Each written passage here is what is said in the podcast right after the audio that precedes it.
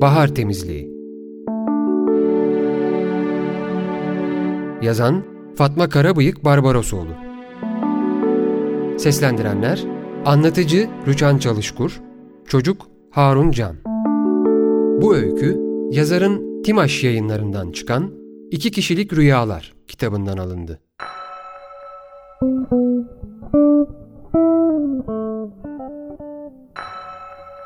Her kelime kuyuya tutulan fener. Bahar temizliği. Suyu çekilmiş kuyuda yüzen fotoğraflar. Susuz kuyuda fotoğraf yüzer mi? Yüzer. Ahir ömrün armağanı.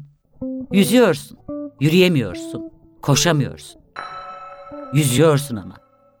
Geçmiş kah cam göbeği bir deniz, kah suyu çekilmiş bir kuyu.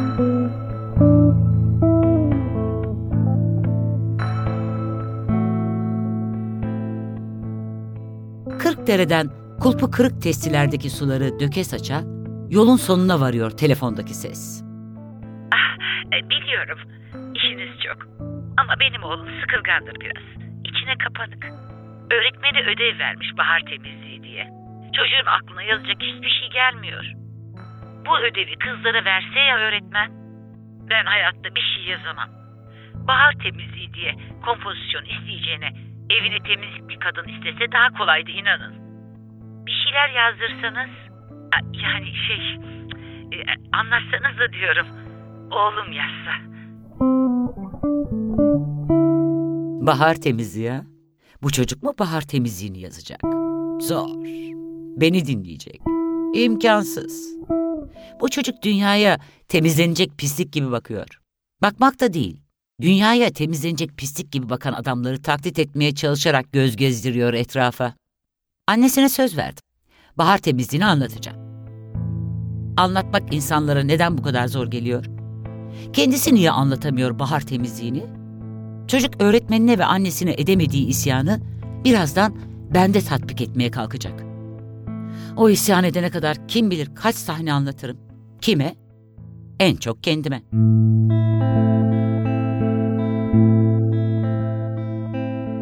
İlk sahne. Şenlikköy.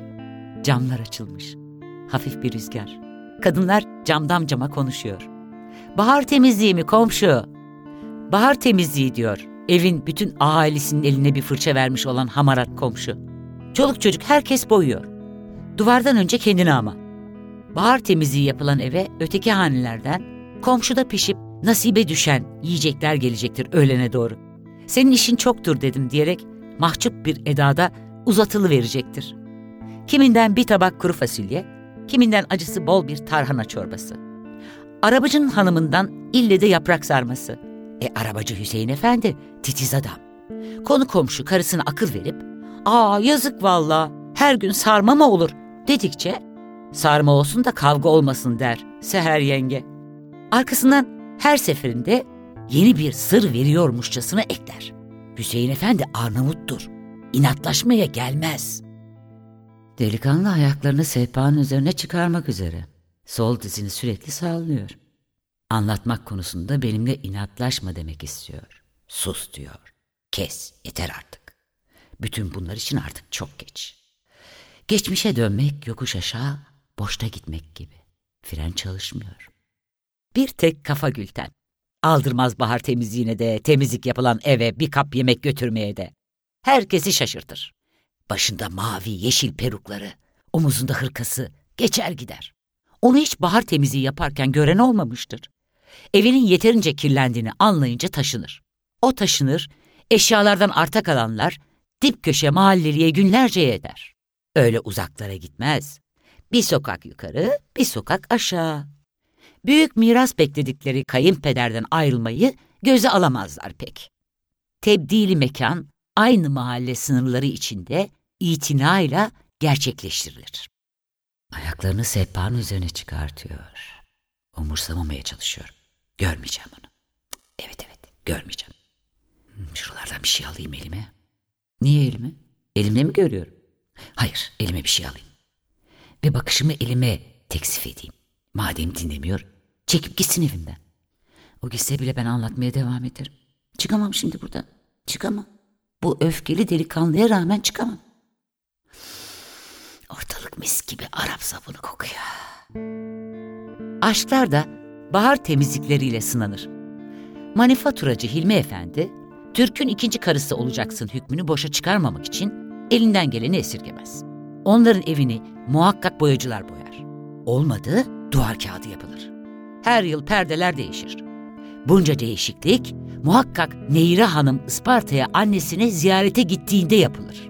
O gül kuruları, gül suları ve gül reçelleriyle dönmeden önce hanelerini çoktan güle çevirmiştir Hilmi Efendi. Bu çocuk aşkı bilir mi? Hiç aşık olmuş mudur? Ah, ama niye ayaklarını sehpanın üzerinden indirdi? Sanki Hilmi Efendi'nin aşkı değil, bu çocuğun aşkı doldu içeri. Nasıl masumlaştı? Sanki birazdan onun aşkının üzerinde gezineceğim. Daha fazla gelme. Orada dur der gibi bakıyor. Gelmem be çocuk. Hiçbir yere gelmem. Burada kalırım ben. Eski zaman aşklarının tam ortasında. Dokunmam sizin aşklarınıza. Değmem ve dokunmam. Bakmam bile. Çünkü anlamam. Zavallı çocuk. Nüket Duru Mahmure şarkısını yapınca ya bu bizim Mahmure'yi tanıyor dedim ya bütün Mahmureler birbirinin aynı. Çünkü bizim Mahmure gelin geldiği Naciye Hanımların bahar temizliğini yadırgadığını her fırsatta dile getirirdi. Biz bahar temizliği bilmeyiz diye lafa başladığında iyi şeyler söyleyeceğini sananlar fena halde yanılırdı. Mahmure gözlerini süzüm süzüm süzerek halamın evinde her dakika dibe köşeye bal döküp yalayabilirsiniz derdi. Elimiz her zaman evin üstündedir. Hiç kirletmeyiz ki bahar temizliği yapalım. Ama bu taraf, bu taraf dediği kayınvalidesi midir yoksa Anadolu yakasından gelin geldiği Florya mıdır bilinmez. Bütün kış küllenip küllenip sonra derisini soymaya kalkıyor. Ayaklarını halının içine gömmeye çalışıyor. Ayaklarını saklamaya çalışıyor. Niye be çocuk? İnsana ayakları yük gelir mi? Bahar temizliğini daima en erken kalkışanlardan olan Nesibe Hatun, kendisine hanım denilmesini istemez, adının arkasına takılan hatun ünvanıyla soyunu ta Mevlana'ya kadar dayandırdığına inanırdı. Mahmure'nin kimseleri beğenmez edalarına dudak büküp, ah evladım derdi. Kainat şaha kalkıyor. Kim kış haliyle kalıyor ki biz kalalım? Bak kurda kuşa börtü böceğe, herkes kendince şöyle bir silkelenip eşeleniyor. Sonra alayı bastırırdı. Halanın evinde elinizde fırça dolaşıyor değildiniz ya. Ayaklarını nihayet unuttu çocuk. Sakinleşti sanki. Bahar temizliği demek, sobaların kaldırılması demekti. Sobaların kaldırılması demek, evin badana boya yapılması. Badana boya yapıldı mı, biz artık sınıflara sığmazdık. Öğleden sonra adı o zamanlar değerlendirme olan, şimdilerde nedense etüt denilen saatlerde koşardık ormana. Evlerimizde televizyon yoktu henüz.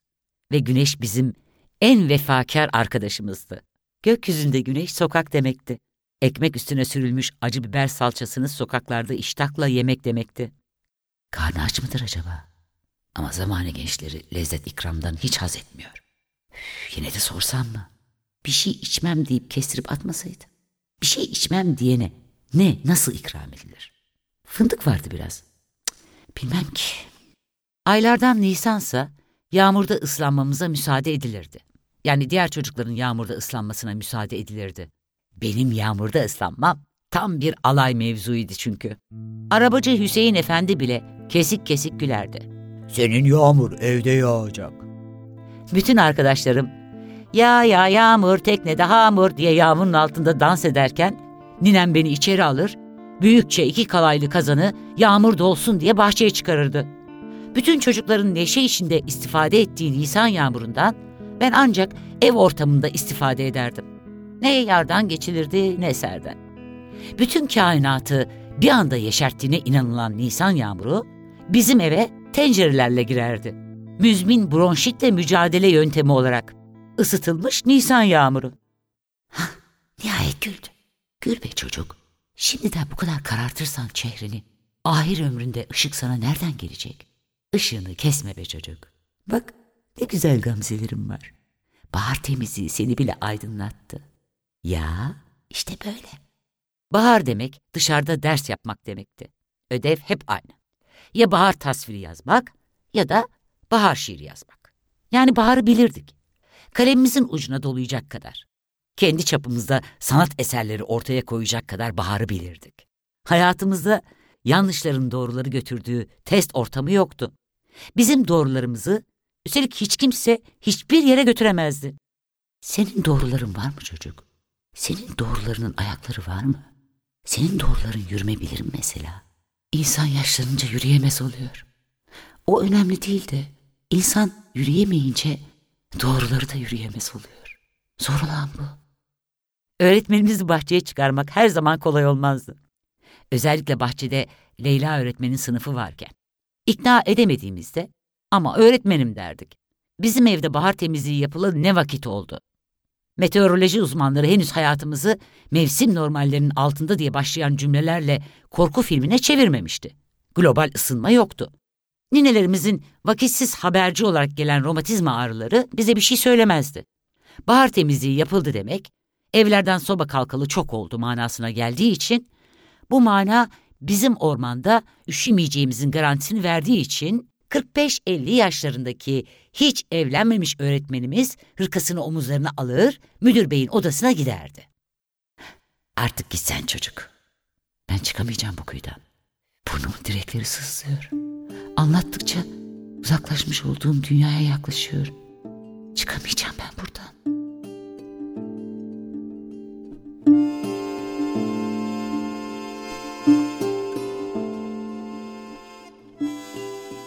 Biz öğretmenimizin izin almak için gittiğini bilir, izni hak etmek üzere sanki başımızda biri varmış gibi Ilgaz Anadolu'nun sen yüce bir dağsın şarkısını söylerdik.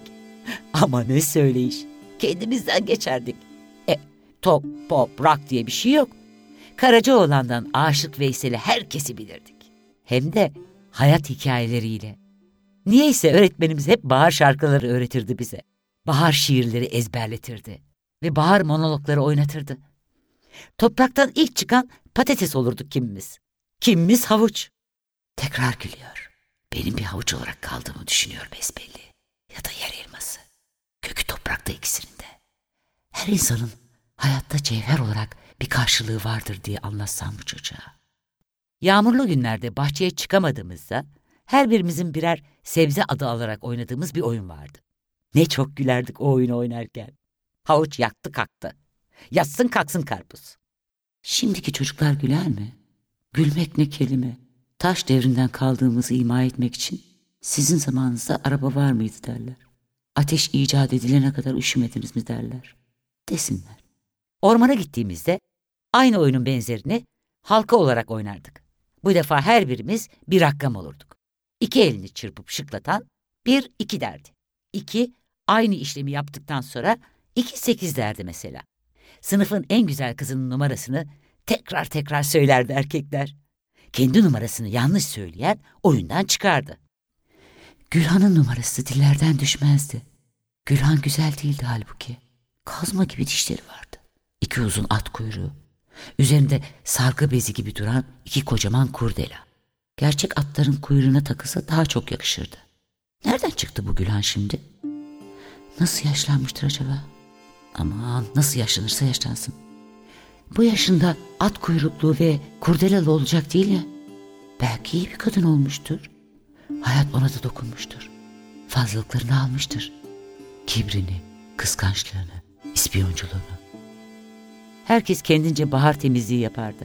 Öğretmenimiz hariç.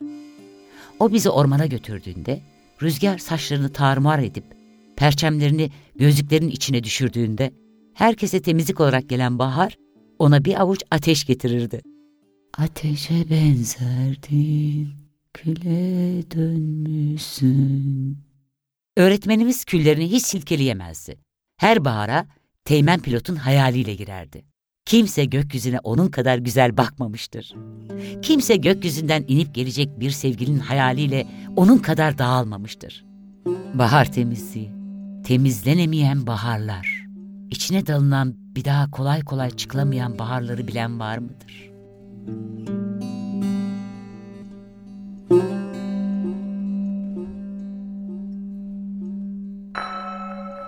İkinci sahne. Sobalar silkelenip kaldırılır. Sobanın boruları çuvalın içinde kömürlüğe indirilir. Kışlıklar naftalinlenip sandıklara yerleştirilir. Yazlıklar dışarıya serilir.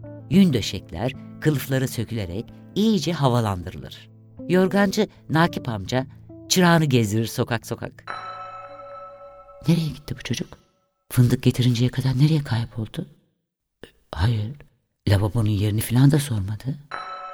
Kalaycı, yorgancı, eskici. Bahar'ın sesi bunlar. Bahar'ın sesine kokular karışacak. İlk bakla hangi evde pişti bileceğiz. İlk biber kimde kızartıldı? E ilk can erik Yurdar ablanın elinden dağıtılacak. Mahallemize biri gelecek uzaklardan. Bize gelmişçesine sevindiren her birimizi. Gelenler kadınsa üstüne başına bakıp ''Aa demek Ankara'da bu giyiliyor'' diyecek annelerimiz. Bu dedikleri el örmesi bir yelek ya da hırkadır. Ne yapılıp edilip örneği çıkarılacaktır Ankara modasının. Biraz zorsa ve üstelik hırkanın yeleğin sahibi örneği herkeslerde olsun istemeyenlerdense komşu mahalledeki Nusret Hanım çağrılacaktır. O baktığı gibi anlar. Akşama şöyle bir hava almaya geldiydim diye tekrar uğrayıp çoktan lastiği bitmiş de örülmeye başlanmış örgüsünü misafir kadının gözüne sokacaktır. E bir bulut geçecektir misafir kadının yüzünden. Bulutu diğerleri görecektir. Görüp de birbirlerine göz kırpacaklardır. İşte o zaman Safiye anne kim bilir kaçıncı defa dinlediğimiz hikayeyi anlatacak. O anlattıkça annelerimiz utanacak. Efendimiz ölüm döşeğindeydi.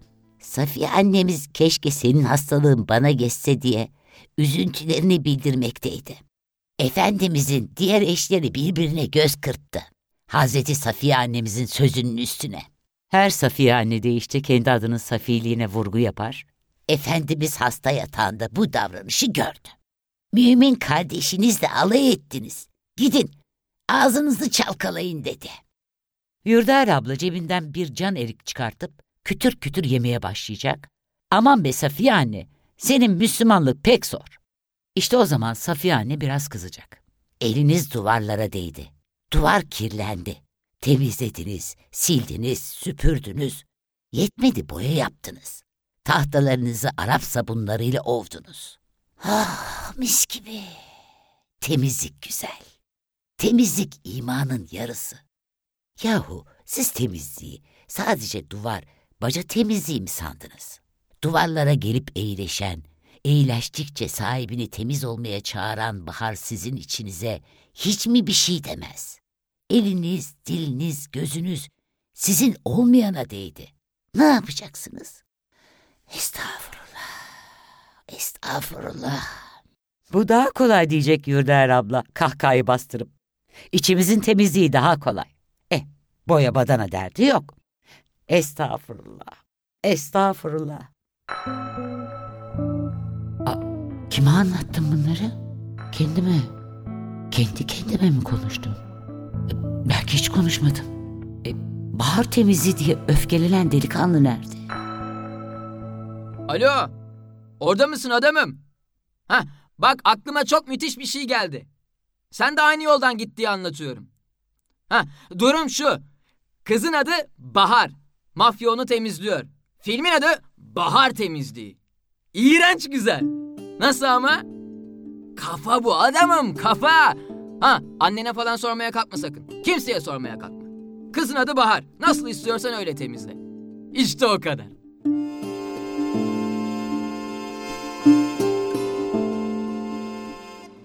Fatma Karabıyık Barbarosoğlu'nun Bahar Temizliği öyküsünü Rüçhan Çalışkur ve Harun Can seslendirdi.